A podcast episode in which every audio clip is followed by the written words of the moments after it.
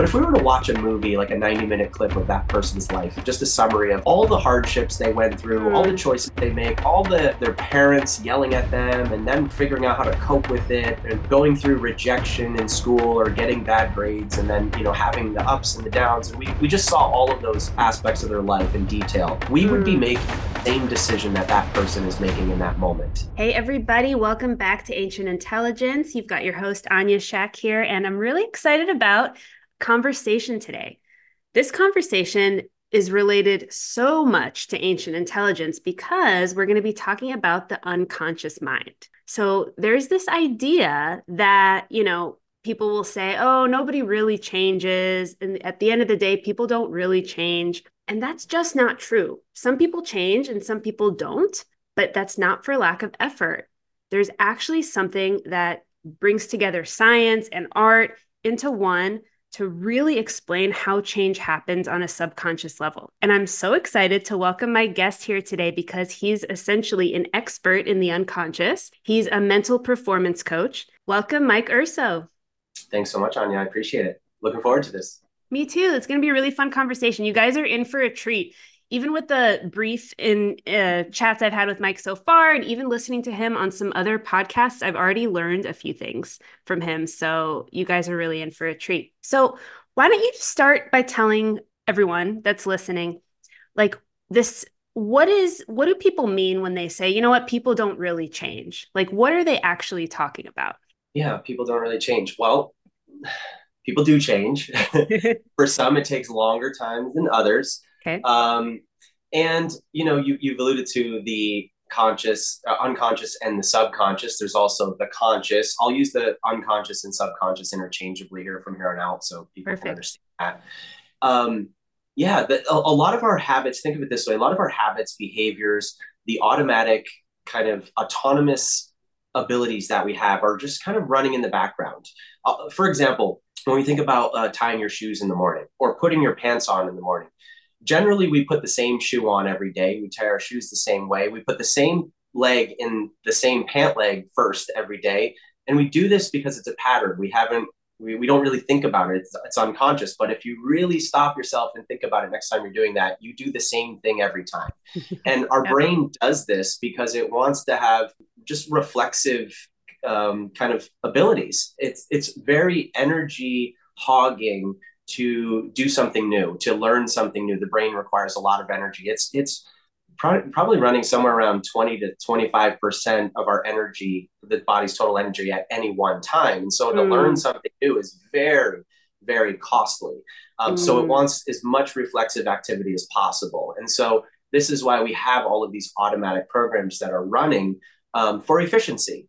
And oftentimes we consciously want to make a change. We we know, for example, for the the people who struggle to smoke or lose uh, quit smoking or lose weight, yeah. um, they know they want to not continue eating that extra portion, or they know they want to put that cigarette down and quit smoking. And they know it's bad for them, but they can't stop themselves from doing it. And that's because oftentimes in that subconscious part of you, um, there's been a pattern of of kind of like purpose, a pattern of purpose, or we can call it like uh, a hidden uh, a hidden payoff in a way, mm. where hmm. you've learned to do this thing because it's giving you some sort of positive mm. reinforcement in some way, even though on the surface that behavior looks like it's a bad habit.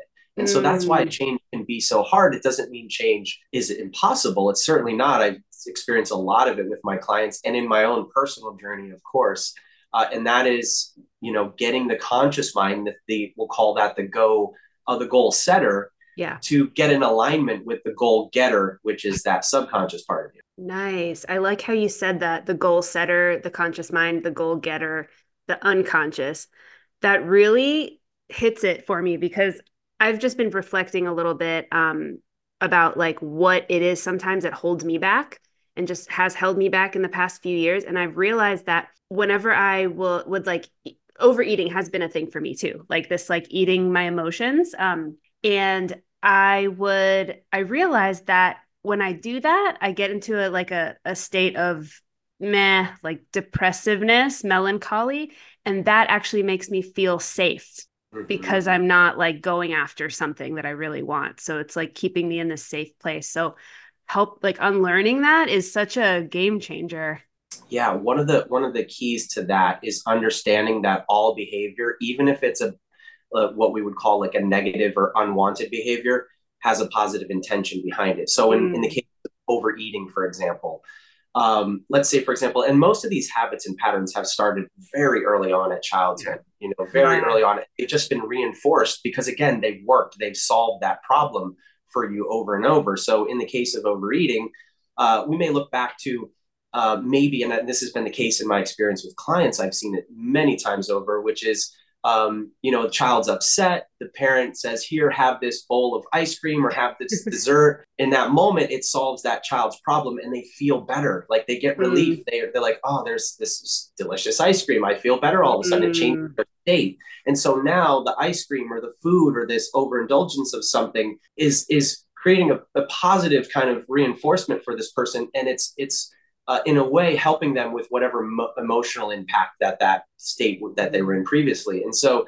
when you reinforce that the brain learns very quickly oh this works this helps calm me down this helps make me feel better it right. wants to repeat that over and over again even to the detriment of knowing that eating ice cream every day or overeating is eventually going to accumulate an extra weight gain um. you not mm. feeling good about yourself self-doubt you know body image issues all of these things that people start to develop over time and even though they know they can't you know they want to put the put the extra food down or the yeah. cigarette down or whatever that habit is they keep doing it because in the in the past it's been wired in that there is this positive reason of why they're doing it and so in those cases you have to come to terms with understanding there's a positive intention behind it and mm. can I mm. use something else? Is there another alternative behavior, an alternative habit that I can implement that would solve that positive intention. If I can do that and teach the unconscious mind that because mm. it thinks mm. that it needs to use this mechanism to right. solve that emotional problem, if you can trade it for a better type of habit or, or um, let's say a habit or a, a behavior that is more in alignment with what you actually want, and you can create that rapport between the conscious and unconscious part of you, that change can happen. And wow. it becomes much easier when you bring bring those two uh, parts of the mind into rapport. Wow. That's so that's amazing. Like that's amazing. That's what you do for your clients. It's um amazing totally. to talk about it. So g- give me an example of like what maybe someone that you've had with the smoking thing or any other example that comes to mind. Um like what's been a successful replacement? Mm. So that's an interesting question right because what I've noticed in the past is people want to automatically take a bad habit and introduce like a, a, healthy habit, like something at the complete opposite end of the spectrum. So, an example with smoking is let's say somebody instead of smoking, and because there's processes we can run with hypnosis and neuro linguistic programming that can switch out a habit very quickly. I can, mm. I can help somebody switch something out. I just did a a, um, a, a, weed smoking cessation uh, with a client three Tuesday, two days ago. Wow. And what, and, and it happens very quickly. We did it in like 10, 15 minutes, right? So we can make fast changes. The key is, is knowing you got to make that change ecological. It means it has to be a positive change for that person, for the people in that they interact with, for uh, the people around them that they interact with. Otherwise, the, that unconscious part of them won't change.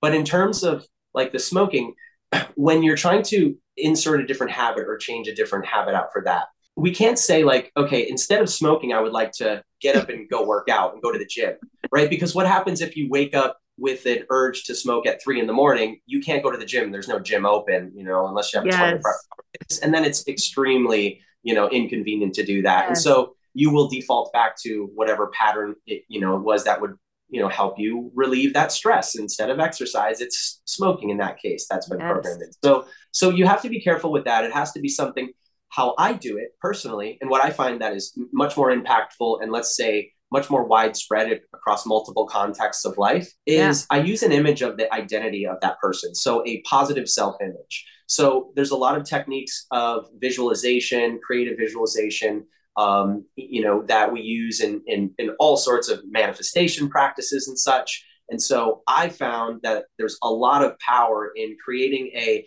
let's call it a positive future self image of that person. Mm. So, what are the character traits of that person who no longer smokes? Who's living the healthy life, who looks how they want to look, feels how they want to feel, is living amongst all their values, is in fully aligned aligned with who they are as a person. Yep. Let's create a visual image of that person and let's make that the image that you see. Let's make that the template from which you want to experience because when you take that image and that image is copy and paste it to where you would normally see yourself smoking, and we do that in repeated fashion enough times, the unconscious mind learns that every time I want to smoke, actually, this is the image I want to see. I want to feel like this person. And so then it's more widespread across multiple contexts of life. It's not just, um, you know, I'll just go work out. It's no, I want to feel. And, and so it's more of an identity shift, and more of a, a deeper yeah. state change, if that makes sense in that moment. And so in that moment, that person has a choice to choose a different behavior but it's open context. They can kind of go anywhere what they want.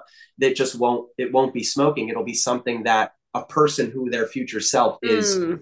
would do if that makes sense. Love that. Yes you talk about a lot how the condition of the mind is an identity problem like mm. foundationally. Can you expand more about that the idea of identity and like what that really means for a person that say like wants to make a change like you know approaches you? Like what's happening with that yeah well think about what the identity is it's who you believe yourself to be okay. um like our name is one of those things like we all have a name that's how we identify ourselves um you know there's you know different genders there's different um all different ways you can identify yourself um i'm a smoker is one i'm a mm. fitness I'm a health nut. You know, people, any I am statement is someone referring to their identity, who they believe themselves to be. Mm. Uh, I'm a father. I'm a fireman. I'm a soldier, right? I'm a mother. There's all these different identity statements. Your identity is such a strong part of who you are. It's like one of the most deepest intrinsic aspects of your being, mm. um, even deeper than your behaviors. For example, mm. um, going back to the smoking, because we're on that topic of, yeah. of understanding it in the form of identity um, oftentimes uh, people misidentify who they are with what they're doing. So someone will say, I'm a smoker. I've always been a smoker. My mom's been a smoker. My whole family mm. smoked. Right. And so that's just yes. who I am. Right. Yes. So it becomes very difficult to change when you are, you know, that deeply embedded into that identity versus, and, and here's where I help people. I help them see it in a different view, you know, reframe it and give them a different perspective. And so, for example, with someone like that, I might say, um, well, you know, I breathe, you breathe air, but we don't go around calling ourselves breathers, right? I'm not a breather. It's something I do, but it's not who I am. Smoking is something you do. And so think about mm. how an identity is formed. Identity is formed oftentimes with a behavior that's repeated mm. over and over and over till a point where you don't you've now you've now mixed up that behavior with who mm. you believe hmm. yourself to be people will mm. say often when they overeat for a long period of time i'm fat and right. so but but they're not actually fat. Fat is a substance. It's you know it's it's excess adipose tissue. That's not right. who they are. But what happens is because they overate so many times and they've gained and some extra weight and there's more weight on their body than than they they would like to have they've now identified that that's who they are when reality that's just something that they've done know i'm an mm. overeat i've i've overeaten is different than i'm fat you can change a behavior much easier it's much more difficult to change mm. the identity mm. and so when we look at the identity it's such a deep part of us it's probably the strongest belief or the the, the yeah probably the strongest belief that we have about ourselves is who we believe ourselves to be I love the way you said all that. I'm just like thinking to myself, um, for example, like as a kid, I used to watch lots of uh, foreign movies, right? So I'd watch these like French movies and I'd uh, see these women and men like smoking, and it was so romanticized. It was like they're so elegant and chic, and they're these mm-hmm. smokers. Mm-hmm. And so, like, I'm going to move to Paris and I'm going to be a smoker, as opposed to I saw like a drug addict smoking next to me which is two completely different ways to build an identity. Yes. So fascinating. Yeah. Yeah. There's a there's a, a famous um, kind of like proverb or story. I I'm I'm going to butcher it, so I'll just paraphrase it. But there were two brothers, and one of them became like a very successful businessman, and um, you know both of them had a father who was an alcoholic, and one of them became a very successful businessman, and the other brother uh, basically, you know, went nowhere with his life, became an alcoholic himself, just was mm. on the mm. complete opposite end of the spectrum. And when they asked each of those brothers, what what's the reason for why you ended up where you ended up in life and they both said my father and so it's like you can take uh, one and say I'll draw inspiration from that to you know be a complete opposite of that, right? Or I'll take inspiration and or I'll, I will not take that inspiration, or I'll see it as a curse or some sort of um, you know uh, I don't I don't know so, some something that's wrong with me and it's in my family you know back to my whole family smokes and I'm a smoker, mom you know so they take that and they take that identity. Oh, that's just part of what we do and so yeah it has so much to do with the frame that you put on it mm. um yeah that's so cool. I think that's so interesting. And the thing that um, I was reflecting on as you were speaking was, you know, all of these things that you do. My cat's just now interrupting everything. All good. um, all these things that we do is very much like human. What we learned as kids, what we saw, what we created. Um, but your soul isn't a smoker or fat or anything. Your soul is none of these things. So there's this yeah. amazing opportunity. And that's where I think of the unconscious. That's where I think mm. of it's like this pure place where, you know, anything really is possible. And it kind of leads me to, you know, asking you. So one of the things that you talk about is like, you know, you're a mental performance coach. You help people like overcome limitations, pursue their dreams is really important to you. Like, how did you get there um, as a coach? Like from your mm. background would just love to hear a little bit about that yeah well it goes back honestly to i'll, I'll go way back to like even yeah. when i was four and my parents got divorced okay um there was so much there that was i guess just so confusing as a kid growing up not understanding um that situation you know my my dad talked bad about my mom my mom talked bad mm. about my dad it was just a whole toxic uh, house to live in. And fortunately, my mom stepped up when my dad and her divorce, and my dad didn't come around as much. He was kind of intermittent whenever he felt like it. And so that left me very confused. Mm. A, a, hmm. lot of like self doubt, a lot of is there something wrong with me that my dad doesn't want to be around me? Same with my brother, and my brother um, struggled with that as well. You know, it, it was very difficult. Um, but because of that, I also developed this like wild curiosity of why people act the way they do. Like, why does one family hold it together and these, you know, these these two parents, my friend's parents, seem to absolutely adore each other because I did have friends who their parents were completely in love. And why do my parents, you know, hate each other or despise each other and are mm. always fighting? And so it, I just had this curiosity on why are people you know why are they the way they are? Why do they do these things the way they do? And so it's always also coming from that that level of pain and the level of kind of uh, you know abandonment that i felt when i was a kid. I always wanted to be a healer too. Like i always mm. felt like i need to help other people stop suffering like i was suffering and i was still suffering. And only until recently did i get through and and i would say kind of resolve some of those past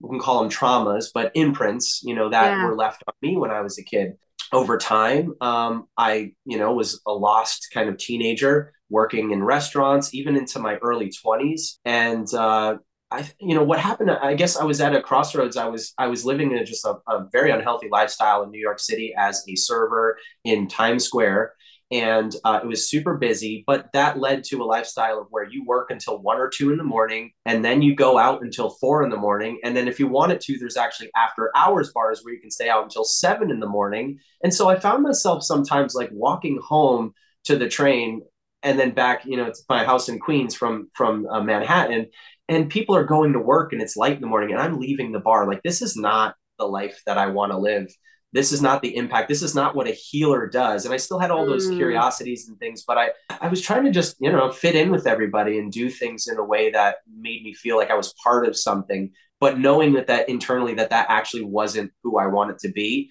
and mm. so i mm. remember having a conversation with a friend uh, in over a beer and she said to me you know you've always been really fit you've worked out why don't you get out of the restaurant and start working in a gym. You could be a personal trainer. You can actually help people get in shape. You know, you you do it. You're regimented and this and that. And so I was like, huh, she's right. So I went to a quick little like uh, it was a eight week Equinox course where I became certified as a trainer. I was um, uh, able to get a job. Like, I think the day after or two days after I got through it started becoming a personal trainer in Manhattan. So did that. This was about 14 years ago now at this point. Wow. And so I it started in fitness, helping people on that level. And then I would say five, six years into my career when I realized that, wow, people just can't even stick to their fitness habits. They can't eat properly all the time. Why do people just why do they struggle so much with this? So again, my curiosity mm. was piqued even more about human human behavior and mm. um, the psychology of of all of this. And so I dove deeper. I started reading on mm. hypnosis mm. and subconscious reprogramming and the unconscious mind, conscious mind, and starting to understand this stuff. And um, dove down that road and started becoming certified in these different modalities to help people with the deeper change work and then started to integrate it into my fitness clients and seeing these incredible changes where people were all of a sudden losing weight and eating healthier and and completely changing because I was taking the fitness and integrating it with the mindset coaching and people were making very dr- dramatic shifts and so i was looked upon as like a, a, trainer who a lot of people look up to like you get really good results you're really engaged with people mm. but even through that time i was still going through my own struggles my own self-doubts i yeah. dropped out of college you know when i first had um, gone to college I, I went to two years and i dropped out because i was a pothead i you know i hung out with people that it just wasn't taking me anywhere because i was still trying to figure myself out but I found this thing. And even when I was a trainer and I was successful there, I was still unsure of myself. Well, there's people who yeah. went to college for this. They're they have so much more time ahead of me. But then, you know, my wife at the time, she said to me, Yeah, but you're one of the top trainers there, productivity wise, but also everyone looks up to you. You mentor yeah. everybody, and they've got more education than you. You're just such a good self learner. I was always someone who would go and really just dive into as much education as I can. And I've always believed that you know of course like education doesn't stop when you you know stop going to school in fact yeah. if anything it, it kind of starts picking up steam because then you learn how to start to integrate this information into real life scenarios you know school kind of teaches you in these different silos like you go to math and then you go to science and then you go to social studies and, you, and but they don't really tell you how to integrate it all. And when you're in the real world all of these different things are integrated and you have to figure that out. And so I think my my love for the integration of these things and my skill as a coach to be able to do that is kind of what's brought me to this level of now working with like the whole person instead of we're not just focused on fitness, we're not just focused on brain optimization, we're not just focused on habit change. We're going to try to focus on this whole person because when you feel whole, life just feels better, you feel more fulfilled, you feel you feel aligned. Wow. Thank you for that. That was so beautifully yeah. said. I feel like you were just flowing like through your life. Um, I loved it. It was, and I, I wasn't thinking. You know, it was just kind of coming yeah. out of me. And it's good, you know. I, in the past, I've struggled with being vulnerable and sharing mm. some of my own struggles and the challenges, and you know, even what's taken me to this point. And I've really learned to embrace that and really um, understand how important that is to to allow other people to heal by listening to you. I've I've oftentimes hid myself and people put me on a pedestal and I, I didn't like that. I mm. wanted to not feel like there was all this pressure on me because I in the background I didn't have can I curse a little bit? I didn't have yeah. all of my shit together, you know? yeah. So yeah, yeah, and so I still don't. You know, we're still all trying to figure this yeah. thing out. Anyone that says they've got it figured out, I, am sorry, I don't believe you. You know, we're all on a we're all on a, a journey of this continuous evolution. So Ugh, Mike, this is what just like drew me so much to you and just like starting to look at your content. You're so humble and just like grounded. It's um it's a beautiful thing. And let me tell you, I was there in Soho, my early 20s, mm. working the like, you know, nightlife kind of waitressing, that whole thing. And you know the life, yeah. I know the life, Mercer Kitchen. Yeah. Um mm-hmm and also knowing like i feel you. One of the things that is really important that i would love to pull out from what you just shared is when you said is there something wrong with me? And that is something that is so ubiquitous amongst us those curious ones that want to change things that see issues and just want to fix them and help make them better and help people not be in pain. And um, you really are a healer. It's very profound yeah it, what, what you just said there it, when you said that it hit me like is is there something wrong with me? Is there like what's wrong with me? And one of the things i learned and one of the one of the presuppositions or frames that we use in neurolinguistic programming is is you know you accept you accept the person but you don't have to like accept the behavior but the, there's nothing wrong with the person, right? The person mm-hmm. on the surface could look like they're doing all the wrong things and they're screwing up and they're yeah. they just can't get their their shit together. But there's nothing wrong with that person. In fact, everything they're doing is a, it's like a perfect blend of like all the choices, the decisions they've made, And I've looked at this, I've looked at it this way, like it, it's very hard. We all judge to some extent. It's it's almost impossible not to, because it's a way of relating to to someone else in, yeah. in a way. But we try not to because we know like being more open minded and having an open, you know, more of a uh, open mindset about things or growth mindset. It's just more useful to come from that idea of thinking, oh, that person's bad. Like I try to see the good in everybody. But I think when we think about like if, if we were to see him watch a movie like if you were to watch somebody and they just they're, they're a total wreck like their whole life is a mess they can't get it together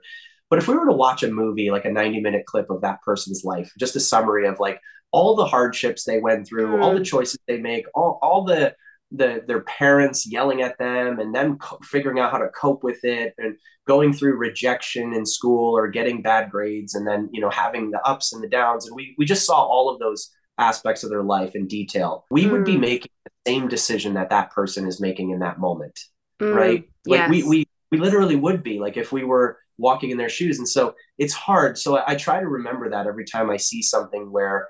Um, I see somebody judging someone else, or man, that what an idiot! You know, people say, "Look at that guy, what an idiot!" It's like, yeah, but if you were him and you made every decision he made and walked through his shoes of every step of his life, you would literally be making that same decision he's making in that moment. There's no other way.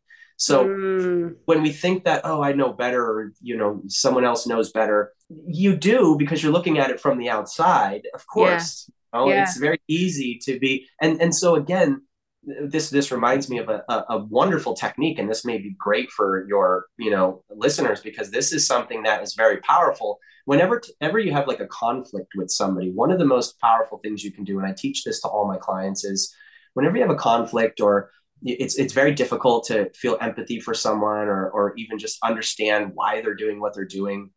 A lot of times this works well in a relationship if there's a, a little bit of conflict. Mm-hmm. Is allow yourself to we, we we get very emotional when we're in our own in our own shoes. We're in that first we go like first person, right? Yep seeing through your own eyes, it's very hard to disconnect from your emotions because you are being you and you're experiencing life as yourself. And so you're super connected to the emotions you're experiencing. It gets very difficult to see someone else's point of view if you're staying associated into yourself. So, one of the things I teach people is allow yourself to just become a third person for a moment. If you can, for a mm-hmm. moment, just imagine yourself floating out of your own body and floating across the room and watching yourself and the other person if there's someone else involved, right? But mm. you just watching yourself and and notice yourself outside of yourself. How do you look? What's your body language like? What is your mood like? What is your facial mm-hmm. expression like?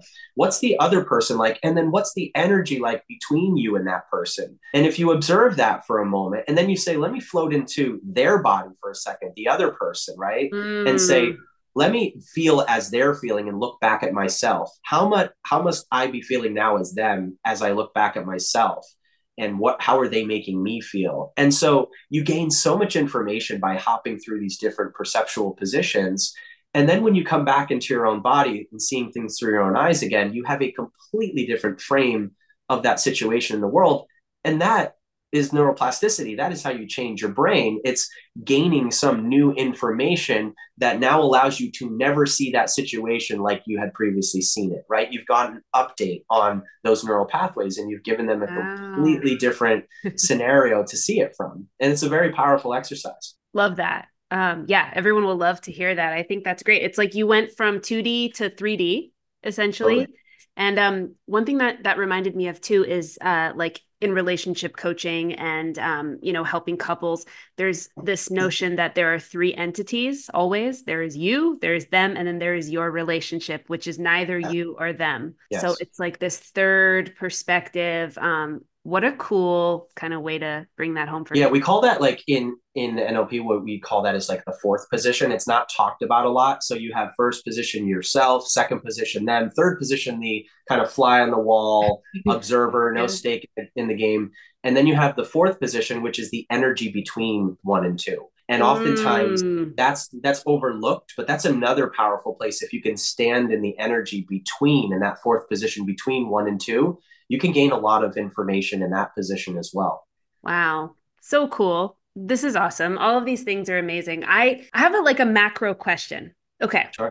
So, you know, we're in this world. It's 2024 now. I feel like we're all, especially um, those listening to the podcast, you know, understand some of their childhood trauma, have like done some inner child work, are working through things, are looking to just better themselves. It's like the world of self-development is is kind of upon us. And I think people take a very individualistic approach. So they do as much learning as possible.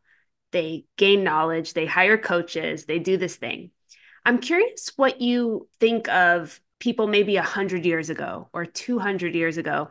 Like were they privy to these kinds of dynamics, like understanding their subconscious, their conscious, like you know what are your what are your thoughts about you know people having this like drive to change maybe a 100 mm-hmm. years ago? It's interesting. I think it was much more intuitive back then. Mm. um, and i think one one of the reasons is if you look at just in this day and age there's so much information. I, i'm just for those listening i'm holding up my cell phone. This one piece of technology i have in my hand allows me to access so much information consume so much self-help audiobooks, content on Instagram. I mean, anything. Honestly, I can with ChatGPT, I can find out just about anything I want between that and Google in the matter of seconds. Mm. And I think that unfortunately, that overconsumption of all of this stuff mm. almost like almost confuses people in a way. I don't think that our brains, yeah. our ancient brains, are are made to keep up with the amount of information that's coming at us. Yeah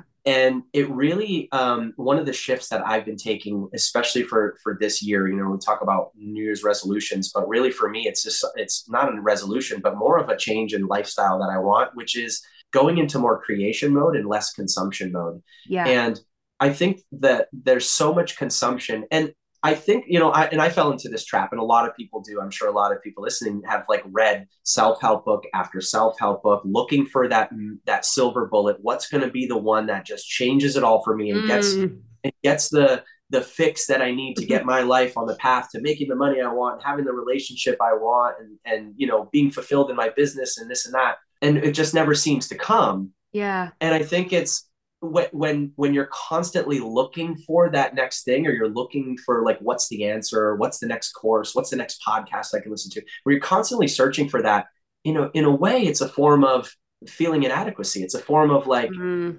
i don't feel like i'm enough yet so i can't get started i can't start taking action until i i learn more until i do more and I think that there's people who do it in a healthy way where they consume and then they take action and they're able to, again, integrate what they learn into their life and continue moving forward. But I think there's a lot of people who are just hoarding more information, just consuming more, taking more in and not doing anything with it. And I think it's just overconsumption and total information overload. I mean, how, think about how many books you've read. How much of those books do you actually remember you know the key concepts from them? There's so many more i forget than i remember. There's so many more um, ideas and thoughts and concepts from podcasts i've listened to than i remember. Um, yes. and so you know people will say if you want to be successful and some of the most successful people in the world they they take one path and they follow it until success. Like fo- i love the like acronym for focus follow one course until success.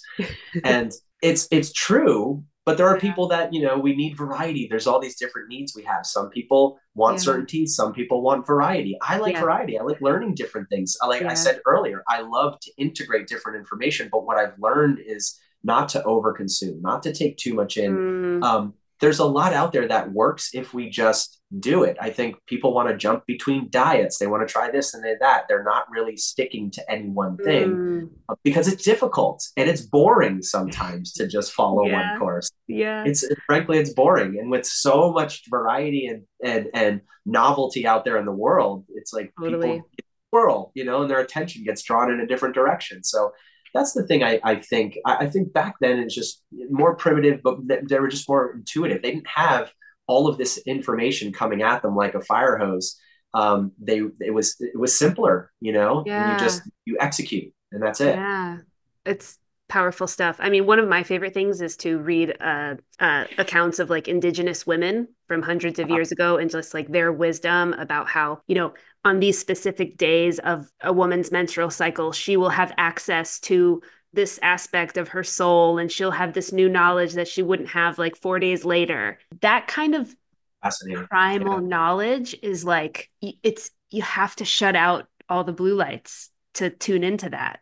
So yeah it's something that I'm really excited for myself to get more um, interest, you know, into this year. I, I just, I'm like all about that stuff. So I, yeah, I think there's knowledge that came from those times that has been lost and it's starting to, you know, be found again. You know, we took this route of where, you know, for, for example, psychedelics came and mm-hmm. we realized that oh they kind of open up the pineal gland and they're you know they allow for this completely way different way to see the world and mm. um, i think that you know there there's been kind of like this well then there was pharmaceuticals and they'll solve all of your problems but really now if we go back to psychedelics which are kind of making a turn back around yeah, totally. after being suppressed for so long totally. now we're seeing a completely different shift in consciousness through that avenue so that's super yeah. fascinating too and these things were you know who put those there how did they you know right? they, they've always been here so it's interesting you know I love that. Oh, I love that yeah. you put that together because you know it's you you read your your bio and it's like mental performance, peak performance, right? It's like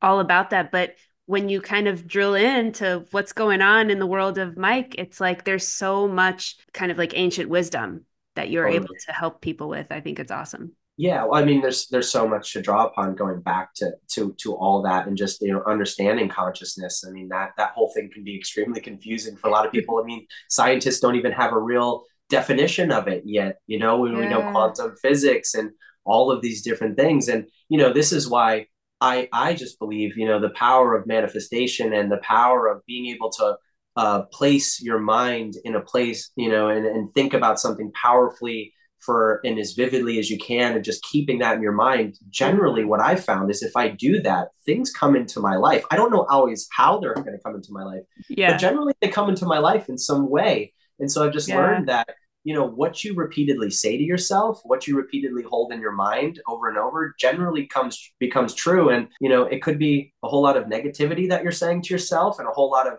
you know visions of a future that you don't want or the anxiety of that or it can be a picture of what you do want. And that's really the biggest shift that I've had in my own life is starting to see my life how I want it to be mm. and holding that vision in my mind and using technology, using modern technology to help me with that, whether that's understanding how to um, you know, play with my brainwaves to get me in the right state to be in an alpha state so that I can be calm, relaxed, and focused and creative and be in a theta mm. state where I can reprogram things, you know? And so using, yeah. you know, technology and neuroscience to do that, but also understanding that there's some ancient wisdom there that we shouldn't yeah. we shouldn't neglect, like Ayurvedic medicine. I mean, some of that stuff yeah. is extremely relevant, you know?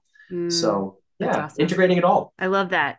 So when it comes to that, like the negativity space, so imagine somebody is like doing the things they're they really are healing they're kind of thinking about um you know what they want their life to look like the manifestation is going well but then there's like a, a couple of days where they just like fall off the wagon. How do you help people like in those moments um, kind of get past any sort of shame or disappointment and help them like get back on track personally the, the route i've taken more recently is understanding how to optimize your brain function so you know i think like one, one of some of the basic tenets that we do need to focus on it's super simple but it's really so important which is physical exercise fitness um, yeah. your nutrition and your yeah. sleep and and really just maintaining those kind of three foundational uh, aspects of life can completely change your emotional regulation your cognitive the patterns, your behavioral tendencies. And they may not fix everything, but they're going to start to stabilize a little bit. And then from there, it's mm-hmm. understanding, you know, the way I look at, at, at things is I take people through um, what I call a neural mapping, which is understanding what your unconscious patterns are first. So, mm. you know, if you have anxiety, if you are emotionally dysregulated, if you are reactive to things and not um, proactive to things, mm. Understanding some of those patterns. So, you know I, take people through different different assessments and intakes and things like that to help them understand that. So yeah. you have to know what those things are first. I mean speaking to a professional always helps. It's probably the faster route than try to doing it try to do it yourself. Yeah. But you also can you also can start writing things down. I think journaling is extremely valuable in that sense. Yeah. you can when you put things down you can start to again dissociate from them and see them from a different angle and that mm. and, and, like i said earlier it can help you gain more information and more access to new insights um, once you've understood your unconscious patterns, I think it's under, it's important to understand again. Do I have a, a, a an identity misalignment? Do mm. I have mm. limiting beliefs? We didn't talk about limiting beliefs, but those are yeah. very powerful um, parts of us where they can completely prevent things from coming into our life. And so, um, those limiting beliefs that we've talked about self doubt, fear of failure, being resistant to change because I failed so many times before. Um, and then, you know, even beyond that, once we do start to make those shifts and change those limiting beliefs, now it's about creating more like sustainability and momentum mm. with your mm. progress. So, you know, developing some high performance habits, mm. um, understanding how to sustain peak cognitive function. Um, so many people uh, just feel like they're always uh, oftentimes underforming their pot- potential.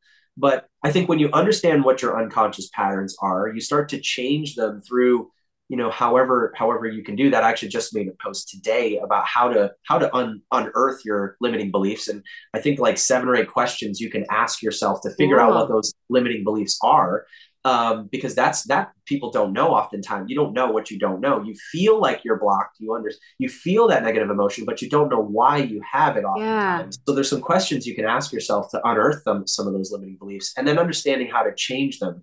And all that yeah. is is reframing you know? We have to yeah.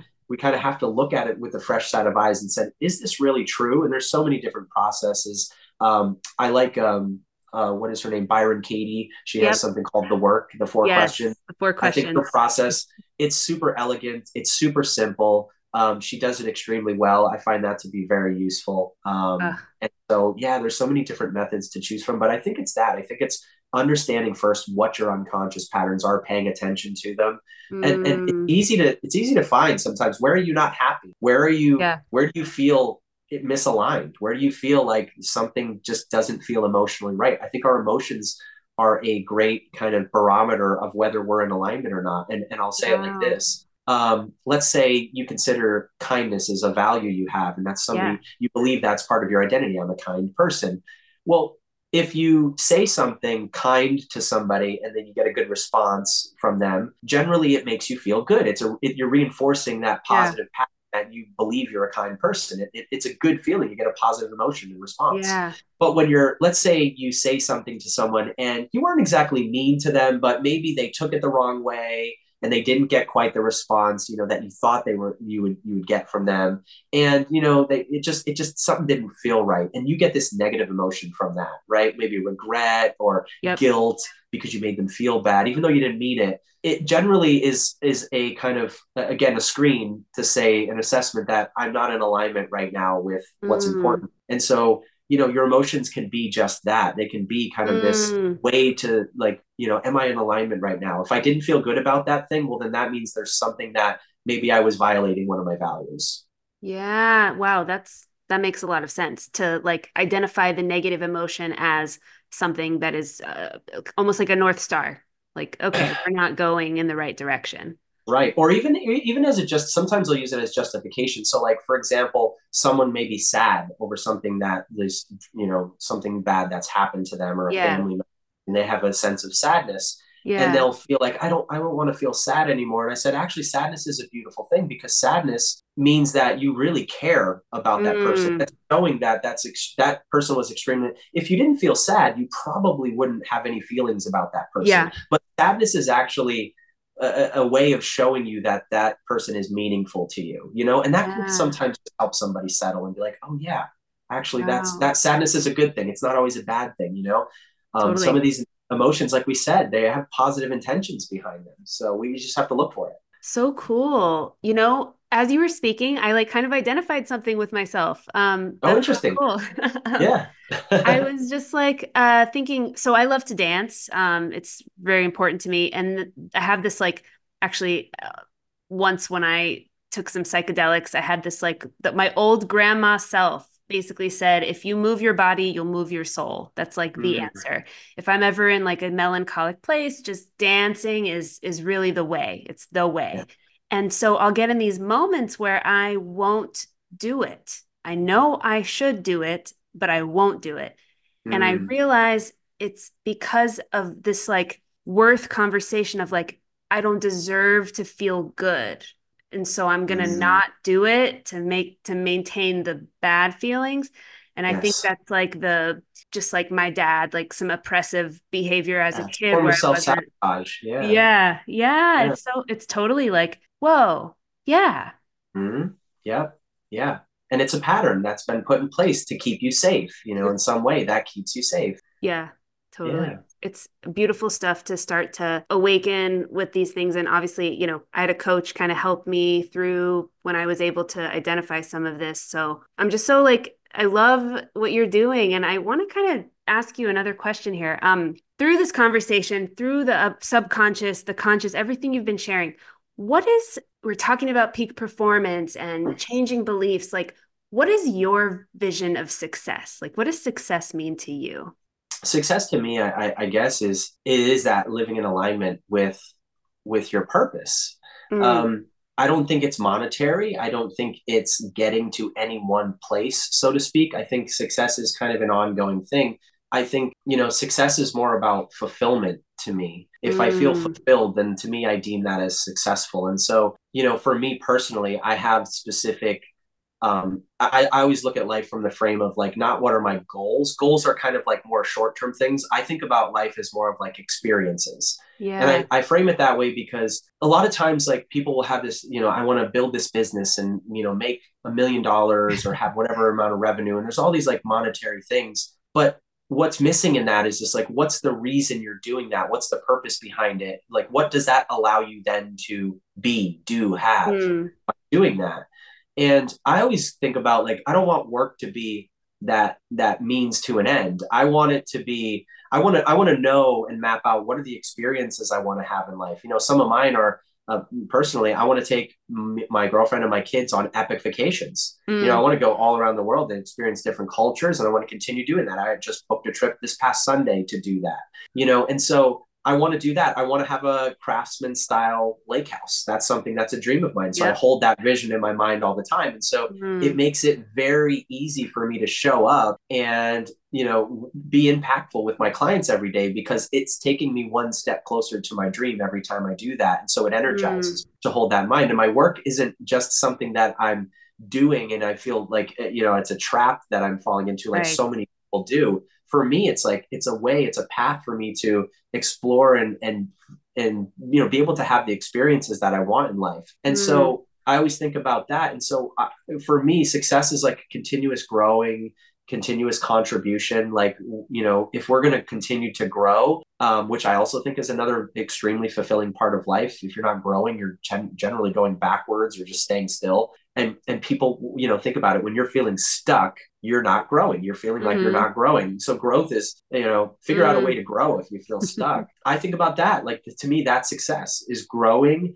figuring out what you once you grow and you become a better version of yourself because the me today is not going to be the version of me who has a lake house you know craftsman style lake house or goes you know on these epic vacations i need to be more i need to do more i need to have more i need to be more resourceful i've got to Mm. I've just got to be a better version of myself to then go and continue to do these experiences I want. So mm. I have to mm. grow into somebody new. Mm. So I'm mm. always thinking about that. But then it's okay if I'm just growing, what then do I do with this growth? I don't just want to hoard it and leave it. Right. to be like reading all these books and not right. putting out any content or sharing great conversations like we are today and sharing this information. If I don't contribute it in some way, that doesn't feel fulfilling either. So, mm. I mean, that's just really what success is for me. It's it's it's knowing what experiences you want to have, figuring out how you can mm-hmm. grow to become the person who has those experiences. And then once you grow, understanding what can I do to contribute to my immediate family, to my community, and then to the world and beyond that. And I think mm. if you can, mm. if you can do all of those things, that to me is how you live a fulfilling life. That's what I I do for myself. That's what I teach my clients, and I find it's uh, everybody feels really good when you're approaching life with that with that perspective totally oh i love that you know what uh, what you said right there is kind of like encapsulates kind of like the masculine vision in my view and the way that i always talk about just like masculine contribution versus feminine contribution sure. you were talking about like it sounds to me because everyone feels like they really want to be able to define their purpose like in one sentence a lot of people do that. A lot of people try to. I guess two like a two part kind of question. Um, do you feel like you have a purpose, or is that all related to your contribution? And if you do, kind of what is it? Uh, how do those two things work? Yeah, I mean, uh, to sum it up in like one easy sentence, is my, I think my purpose is to help people heal, and I think like that's I didn't know that, and I, I didn't. Some people like know what they want to do from the beginning. It took me a lot of different things, trying mm. a lot of different things. Like for again, I thought it was fitness at one point,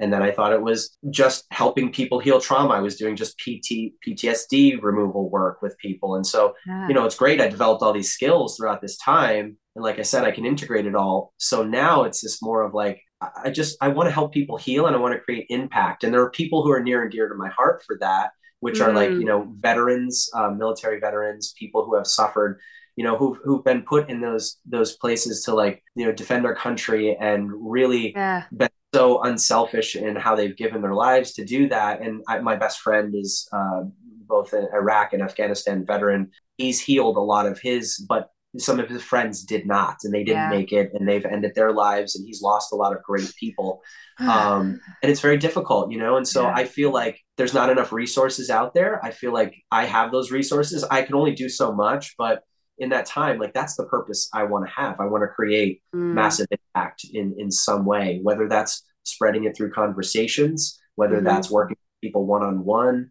um, whatever that may be. Um, yeah. I try to, you know, every month um, do at least, you know, some sort of just, you know, f- free uh, waiving, you know, coaching fees and and work with somebody who's a military veteran who has PTSD, PTSD, who's suffering. They don't always have the resources. The VA mm. isn't always fully equipped. Mm. You know, there. I think that some of the like we talked, psychedelics are great, ketamine treatments and this and that, but it's very it's not into it's not integrative healing i think right. and i think that's where all of my skills have helped me kind of get to that point where I can help more heal the whole person. And so for me, that's the purpose is, you know, giving mm. people life back in some way and, and, ending their suffering because suffering, it, and it doesn't have to be painful. A lot of times, a lot of people think you have, it has to be painful in order to change it. It's mm. really not. Sometimes it's kind of, it can be fun, you know, especially when you understand how the brain works, you know, yeah. you can have some fun with it and really help people change and, and actually do it laughing. So yeah, it's, mm that's kind of what I want to bring. I want to bring that light and and that purpose to uh, to life, and and I feel fulfilled when I'm doing that. That's amazing. I love that. It's all of the skills that are uniquely you, all of your experiences, all kind of culminating into this beautiful um, contribution. Because yeah, one of the things that I think David Buss, Dr. David Buss, always talks about in his um, like evolutionary psychology books is the hunter that kills the most game is not the one that's most respected. It's the hunter that gives away the most game. Yeah. yeah. I, I, it reminds me of one of my you know favorite sayings i'll kind of paraphrase again i think benjamin disraeli and it's like says the greatest good you can do for another is to not share your own riches but to reveal to them their own mm. and I, you know the whole teach a man to fish um, you know proverb yeah. and i think so true. Is like when you can and that's you know essentially what i love to do with my coaching. I don't want people to work with me forever. I want to equip them with yeah. the tools that allow them to solve their own problems and give them the tools that can help them navigate life you know like just a simple technique like i shared earlier about yeah. resolving relationship conflict. Something like that can be extremely profound for someone who's been dealing with that just getting a different perspective and understanding oh that you know there there are tools out there. There's a way for me to find resolution in this thing I've been struggling with for a long time. And and just sometimes that one one insight can completely change the the direction of someone's life in a powerful way. So yeah, mm. I hmm. think we're here on earth, like we're we're in this together, you know, we're yeah. all in this we're all here. And one thing I've struggled in the past personally is reaching out for help for, mm. from other people when I'm going through my own struggles. Uh, you yeah. know, we, we all have blind spots. You know, you mentioned your coach earlier. I have a coach myself. I I wouldn't I can't ask people to work with me, you know, in good faith if I wasn't actually doing that for myself, you know? Totally. And I think some coaches, immature coaches see that as a weakness. I see it as a massive strength to be able to know that you don't know everything and there's people out there who can help us and mm. you know, mm. I find it a very powerful powerful insight and so, you know, I try to live by mm. that. Love that. Well, your energy, you are one of those people where just by like being in your presence even digitally, you kind of you can tell how much you love yourself because I can feel like I love myself even more now after this conversation. So it's yeah. this like really cool um just beautiful exchange and hopefully everyone listening can kind of hear that and just feel all gooey inside as well And, um, you know, uh, if you've enjoyed this, I would love for you to kind of share where people can find you, what you're offering right now, all of the good stuff. Yeah, I mean, right now, what I my coaching is I do I take people. I only do one on one coaching. I don't do group coaching or anything else. I, I just take people through three month um, kind of intensive one on one coaching. It's called the Neuroleap Performance Blueprint. Um, and it is just that it's helping people like understand okay. these unconscious patterns, change some of their limiting beliefs that are holding them back. And then really what, what I find is the missing link is making it sustainable so that people feel like they're continuing to make progress. I think, find so many people have this inconsistent um, growth and intermittent motivation. And so I work at a different level. I work at that identity level and, and it changes mm. people deeper level. We're not just behavior changing. Um, we're working with that. And so, yeah, anyone can reach out to me. I'm on Instagram primarily. That's the best place to reach. I'm at Coach Mike Urso. Um, and, and pretty much on Facebook and Instagram. But yeah, Instagram is the best place to reach out to me. You can follow me there or shoot me a message. I love to have just conversations that's how we met. So yeah, you guys, I love Mike's Instagram. It's so fun to follow along. He's just like got really intuitive, thoughtful um, prompt always. It's just like a great. It's a great place to be. Um, it's very inspiring. So I encourage everybody to look him up. I will put the uh, the info uh, down below in the episode. And gosh, I've just really enjoyed this. Any um any last thoughts before we go? For today? No, no, just a thank you to you. I've again, like you, what you were saying earlier, um, even digitally, it just feels so wholesome. It feels so nice to have an authentic conversation with you. The vulnerability that we're both open to sharing. Um, I know that you love what you do, and you are you know helping the world in so many ways too. Um, the thought you put into this conversation and everything, I've really enjoyed it. I, I can't mm. say uh, anything more than that. It's just it was really nice to share some of these insights um, together. So thank you.